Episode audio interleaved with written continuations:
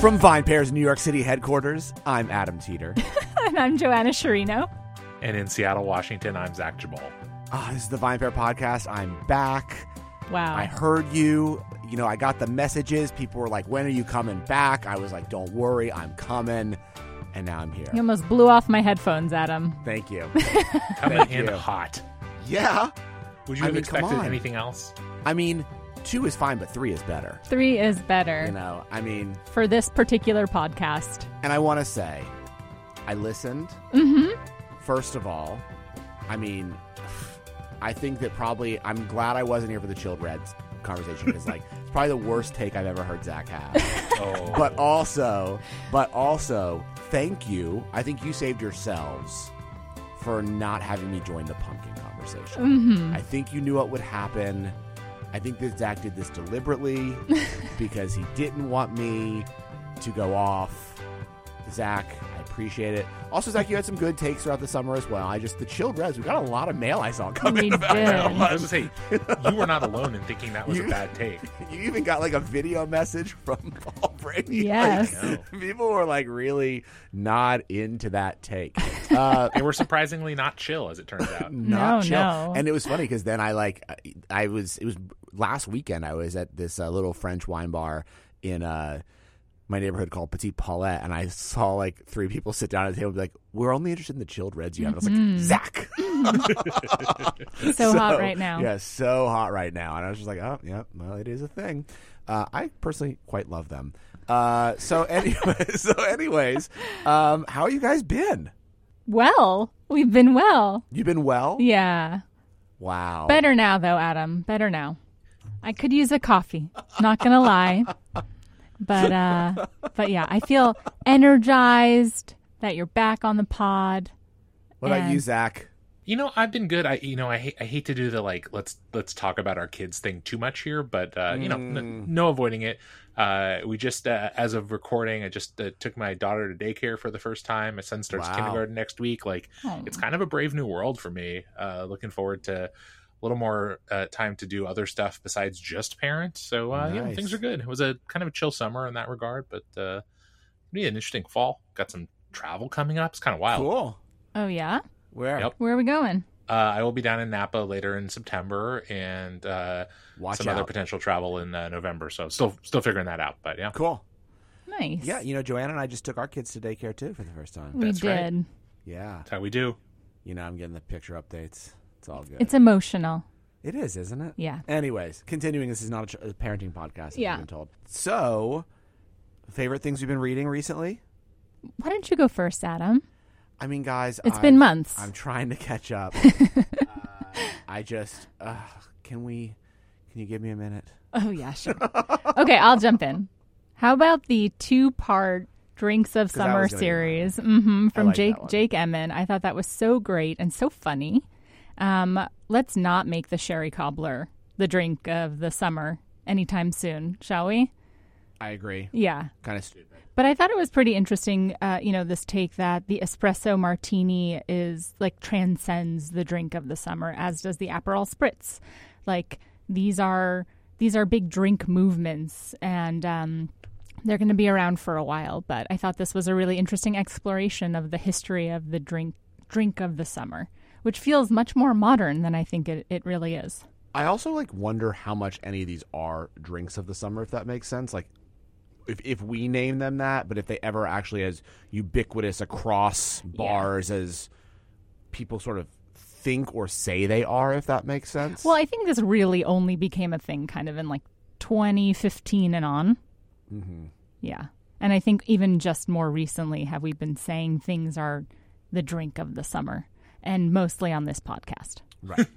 That's true. That's true. Zach, Well, you know, I will say that of course I had to read Hannah's piece about chilled reds because Yes. like, uh-huh. you know, and I mean, yeah, uh-huh. it's always important to hear. I mean, not that I don't hear from the opposing side, or not opposing side. It's not a conflict. From from people with different perspectives. I certainly heard from Joanna with a different perspective, as mentioned. Are many listeners who uh, wrote or yes videoed in to tell me I was wrong. but you know, it's also interesting to read, uh, you know, the her piece about how U.S. drinkers learn to love chilled red wines, and and I think that like all takes, mine was perhaps a little, uh, little, little pointed for the purposes of a podcast, and maybe a little less nuanced than my true, like deep down in my heart belief. But I do think uh, it, it was interesting to sort That of sounds see like a how backtrack. interconnected the chilled red movement is with people who really came into wine through natural wine and Mhm. how those two obviously very connected but not exactly identical trends reinforced a lot of things about one another and that's that's just you know was interesting perspective to have Yeah. Yeah.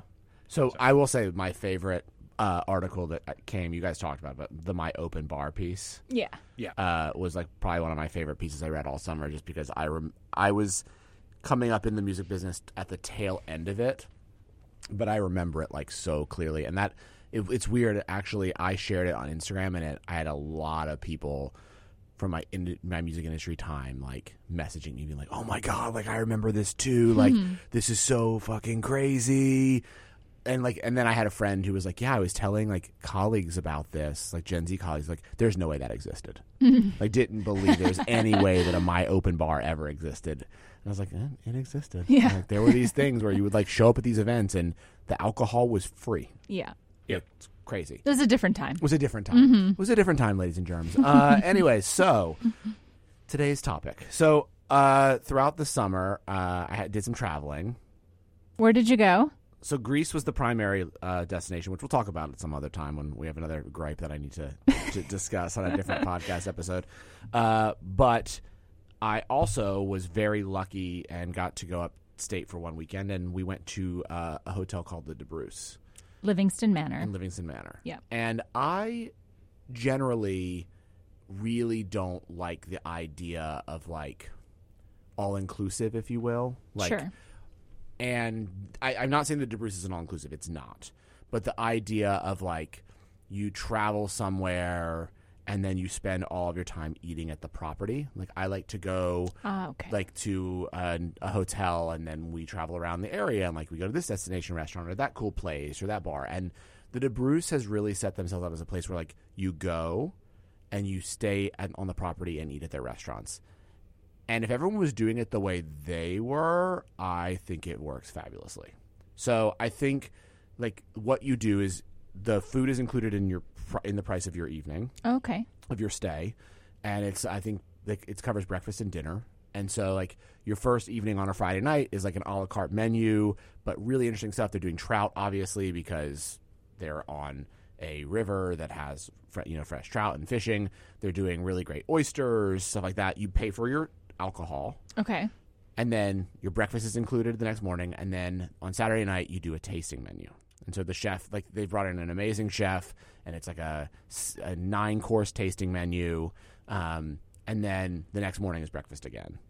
And it was one of the best ways i felt to experience the actual cuisine of that area. They're working with local farms etc and it was also pretty amazing naomi and i were saying it was also amazing because now being in the situation that the three of us are in we were able to basically put sc to sleep in our Sure. hotel room bring the baby monitor mm-hmm. very you know inconspicuously to the table and have dinner Right. and it was really awesome. And I kind of feel like this is something that should be emulated by more places. It's something that I haven't seen as much. Like obviously there are properties that have great ho- that have great restaurants, but not with this kind of concept. And I also felt like what was amazing about it was because the prices worked into the room, they are able to employ local people Okay. they're able to bring them along in their culinary professions. So like I met like the the junior som on the floor. Uh, so the beverage director, he was awesome. He was like from Philly, a Philly guy that you know now runs the program at the De Bruce and a bunch of the other hotels. But the other people on the floor were all locals to Livingston Manor. And just for anyone that's unaware of that part of New York State, it is a very depressed economical economic area, Yeah. right? It and they are working with locals, bringing them into hospitality and giving them futures and careers. And I think because these prices are fixed in, they're able to pay them living wages, Yeah. etc. They give back to the community, all these different things that to me was actually the only way I think you can pull this kind of thing off in these places, right? Because the other thing we talked about a bunch on this podcast is that you go to these locations like the Western Catskills and the food service, et cetera, is pretty horrible because it's a restaurateur or a hotelier trying to do something that feels like it's in New York City in a place New Yorkers want to vacation for a weekend and only actually want to go like nine weekends a year because then it's too cold, right? This seemed like the only way you can sustainably do that in a place like this where all the costs are baked in so they know they're able to afford the employees that live there, right? And they're able to help the employees progress and develop in their careers. So it's like a similar concept because, like you said, during, especially over the course of the pandemic, we saw a lot of people flee the city Yes. to go to places like Livingston Manor to open up these new shops and restaurants and things like that. But the DeBruce, the way that they've done it, Mm-hmm. they have more resources and to execute it better. That's what it felt like, yes. okay. and I was very impressed. I was like, "Wow, this this is what I want from all inclusive." Because mostly all inclusive sucks, and that's most what we're going to mostly talk about today. Is I think all inclusive, for the most part, is horrible. It's like this scam where you eat French fries and burgers, and you could be anywhere in the world, and it doesn't matter if you're in Costa Rica or Greece or you know the Bahamas, if you're in an all inclusive, they all feel very similar. Like nothing is that adventurous. No one is trying to create this like true culinary experience. And I feel like there is a market for places like the DeBruce to exist.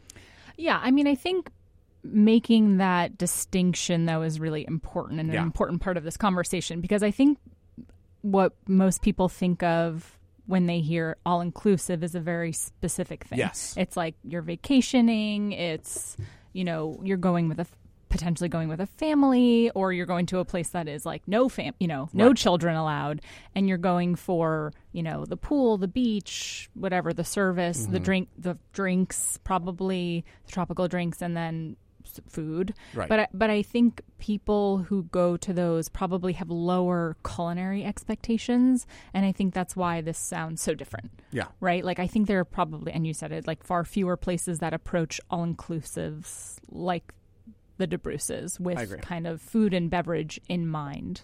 It's just it was yeah. I, I feel like it's it's something that, you know, if you nail it, it is something that causes you to want to travel for it. Right. And I have seen so few places nail it. But you also mentioned that you did a different all inclusive. Yes. That was a very different vibe.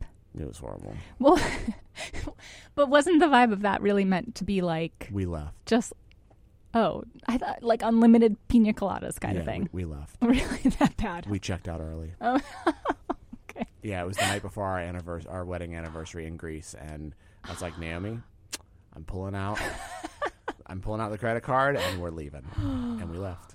It was horrible. Even the place that was supposed to be like their nice like seafood restaurant was horrible, Okay. and I was just like, why did we do this? And then we were like, never again. I've never done an all inclusive. Zach, have you? No, I haven't. And I think that one of the interesting things to me here, a, a piece of this, and I don't think, Yep. or an element of this that you guys haven't mentioned yet is, to me, one of the things that this also kind of uh, makes me think of is like, you know, going on a cruise ship, right? Yes. Same Yeah. kind of vibe, right? Where you're, you know, even more kind of confined there in a lot of cases. You're eating the majority of your meals on board. You're kind of in that setting. And I know that you've, I've seen, you know, I get the PR pitches, stuff like that. You know, some cruise lines, some specific boats, some, you know, trips, etc., are built around or are attempting to build themselves around this idea of like, okay, it's a cruise ship, but like the food's actually going to be good. And I don't know. I mean, I haven't, I don't have firsthand experience. It's possible that they do deliver on that. But I think it's really interesting to hear about your experience, um, Adam, or your, your experiences, because I think that, you know, so much of it is about guest expectation Mhm. in a way. And I think, you know, it seems like at the DeBruce, the expectation is really met and is high that, that a big part of why you are choosing to go there is that the culinary experience is a big part of why you would go to that part of the Western Catskills. Like that's your that's what you want out of the experience, and it's awesome that they deliver on it. I think the all inclusive in Greece or in Mexico or in the Caribbean or wherever, yeah, it is really more about like people just want to like chill on the beach and they don't want to have to Yeah. think about where they're going to eat and drink. It's just like there. for them. But why do you think that so few of places like the DeBruce exist? Yeah. Like, or why I don't know, or we don't really know about them in the same way. Well, do they need to do like the did the DeBruce always exist with that Yes. program? It did. Mm-hmm. Hmm. At least I think always with the initial tasting menu, dinner. Included. Yes. Interesting. Adam, do you have an idea how long do people average? Like, what's the average stay length at the DeBruce? Probably two nights. Probably I was gonna say yeah. weekend. Yeah. Probably Yeah. weekend. And they only do the tasting menu on Saturday nights. I think that you can do versions of it the rest of the week, but like there's like a smaller version they will do. But the tasting menu experience is only Saturday night. Because I think one of the differences is that that's a place that is a plausible weekend getaway for Right. a person in the tri-state area. But a lot of the other all-inclusives, which are much more like tropical or beachy destinations, are more of like you're going for a week or more. Yeah. And so I don't think you could. I think you would even perhaps, well, maybe not you, but most people would find the that kind of experience a little fatiguing after a while. Of Yeah. like, here is an elaborate meal, even if it's not a big tasting menu. It's just like that's the kind of thing that yeah makes for like a perfect weekend getaway. And I would I would be curious to know again, listeners, you are out there throughout the country and the world really, and you can let us know if there are places akin to this wherever you are, you know, nearish to bigger cities or whatever. Because I do think that like it makes me think of um, which is now a very like sadly uh, place in of ill repute, um, but Willows Inn here in the Pacific Oh, Northwest, yeah, which was like a very highly regarded restaurant, and like you know, you basically had to stay there to be able to eat there, and it was really a one night thing. It wasn't a multiple night stay. It was much smaller, I think, than the DeBruce, and there was you know Lummi Island where it was is very small and not a lot to do besides just be there eating essentially. But that same concept of like this sort of all inclusive experience of eating, you know, drinking, then going to bed on the property. I mean, it definitely is a nice thing to think about in terms of like, you know, making your outing more Uh, safer in a, you know, like a not drinking and driving sense and also just like less stressful in a way, right? Like it's all kind of mm-hmm. happening in a confined space, which can be nice. I just think that, yeah, maybe sets like an upper limit on how long any individual guest or set of guests are going to want to stay on a property. It's like two nights, yeah, max, maybe. Yeah, I mean, I think that the, the the nice thing about it is you truly are sort of like you're brought into their world in a very different way, and I think that that when executed well is awesome. Probably when executed poorly, it's horrible. Yeah. like why would I be here for the entire weekend? um, but I think when executed well, it it leaves a much stronger impression on your overall experience, right? Like I wound up taking away from that, like, wow, this is one of the more memorable dining experiences I've had in the past year, and a lot of that just is from the casual cocktails that we had had on the porch at four prior to the dinner, right? That wasn't even part of the dinner, Right. but like it's all putting you in the mood and in the moment of then finally going there to have this meal. And I think that it's it sort of like nails the idea of also the tasting menu in a very different way that like it was the like it was the same but not stuffy. Do you know what I mean? And I feel like it's it's actually an experience that a lot of people crave. Is this really beautiful foodie experience with great wines, but potentially not like walking into 11 Madison Park wearing a jack like a sport coat and dress shoes and feeling like it's going to be very stuffy and hovering, but the food is still executed at like the highest level. Yeah. Well, it feels like even just in the context of, you know, Zach mentioning Willows Inn, it seems like there has to be a sweet spot, Yeah. right? Like it can't be that kind of like weirdly insular experience and it's yeah, too stuffy. But I think it sounds like they kind of nailed the right balance of it being, you know, casual. I, I think I think a big part is also a big you know drawing point is that it's the price of the tasting menu is included so you don't have to kind of fret over that and how expensive it is as a diner because it's taken care of obviously you're paying for it but it's taken care of already um, but yeah it seems like they kind of struck a nice balance between between those two things Yeah. Adam, I also wonder one of the things that occurred to me a little bit when you were talking about your your experiences. One of the hard things about a really great meal, in some cases, like whether it's at a place like you know EMP or just a great restaurant anywhere, is it's almost like you finish the meal and you leave the restaurant, and that like transition can be very jarring. Um, you know, especially if it's in your home city and you're like, oh, I got to go home and like uh, take out the trash or like, you know, um, do whatever else I have to do. Or even if you're on vacation, but it's more of a like, okay, now I got to get back to my hotel or my Mhm. Airbnb or whatever I'm doing.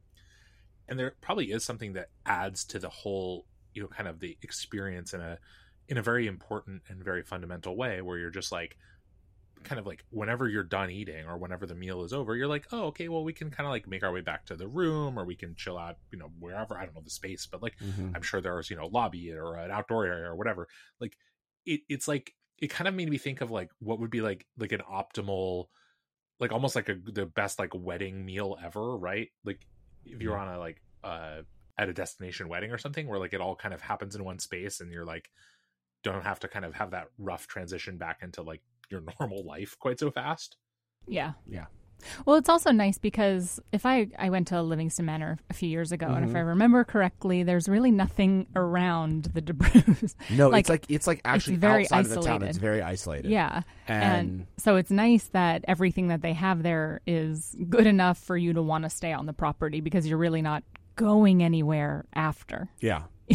Basically, this was a general like podcast episode for me to say like, hey, if anyone knows of other places like this, uh, let me know because it was magical. And uh, if you haven't been there, you absolutely should. But they have a whole like hotel group, right? yeah, the hotel group's foster and supply, but this is the only thing like this they do. And I would Oh, say the rest of their hotels, because I've stayed at a few, I like the group, but are Mhm. like much closer to other stuff to do. Yeah, This is their like, yes, this is remote, and their concept is like very culinary. we take care of you. Drink and wine forward. Yeah, and uh, I thought that was great. And Mhm. like again, they're bringing in top talent from like Philly and the you know the city and things like that to r- work in the kitchen. But then again, the people who are in the kitchen with the chef are all from the area, and the rest of the That's staff nice. on the floor is from the area. And I just don't remember seeing that at other places up there that are considered higher end. Um, it's much more like, oh yeah, we brought this chef up from the city, and like its whole team's from the city. Like, I think Inness is one that comes to mind, right? Would think it's a ton of press by um, lots of like food and travel writers, and it's yeah, it's the whole team that like did Freeman's and stuff like that. And Right. It's a very different vibe, and I never got the sense it was like a lot of locals working there, and this really has that, and Mhm. uh, I think is again very nice, and everyone is really into it. So.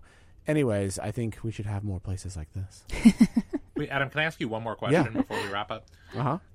Do you think it's the kind of place that would have been like obviously you, it sounds like you know you and naomi had a lovely time and obviously you know you being able to have Esty with you and have the monitor and Yep. stuff is a big win but let's say you were not trying to bring a child with you is it the kind of place that you would think would be also like a really cool experience with like a group of friends Oh, it'd be dope oh, if Oh, you yeah. if you would like all take over. Yeah, I was thinking about that for like someone's birthday. Is like everyone goes up for the weekend, and it's kind of you you know you've planned out six of you are up there, and you know that your meals are covered, right? So Mhm. you're just sort of like, yeah, okay, you have to figure out lunch, but everyone's staying there, and then you can come down to dinner. And I just I thought it yes, it'd be perfect. hmm so we're going for joanna's birthday is what you're saying Totally, sure.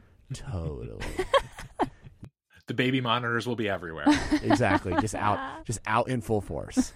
um, cool guys. Well, uh, it's a nice, like, very. This, this felt like a nice transition episode back into Sure. the world. I'm sure Mhm. we'll get real soon. Um, you know, more infighting, Hopefully spicier next week Way too. spicier. hmm way spicier.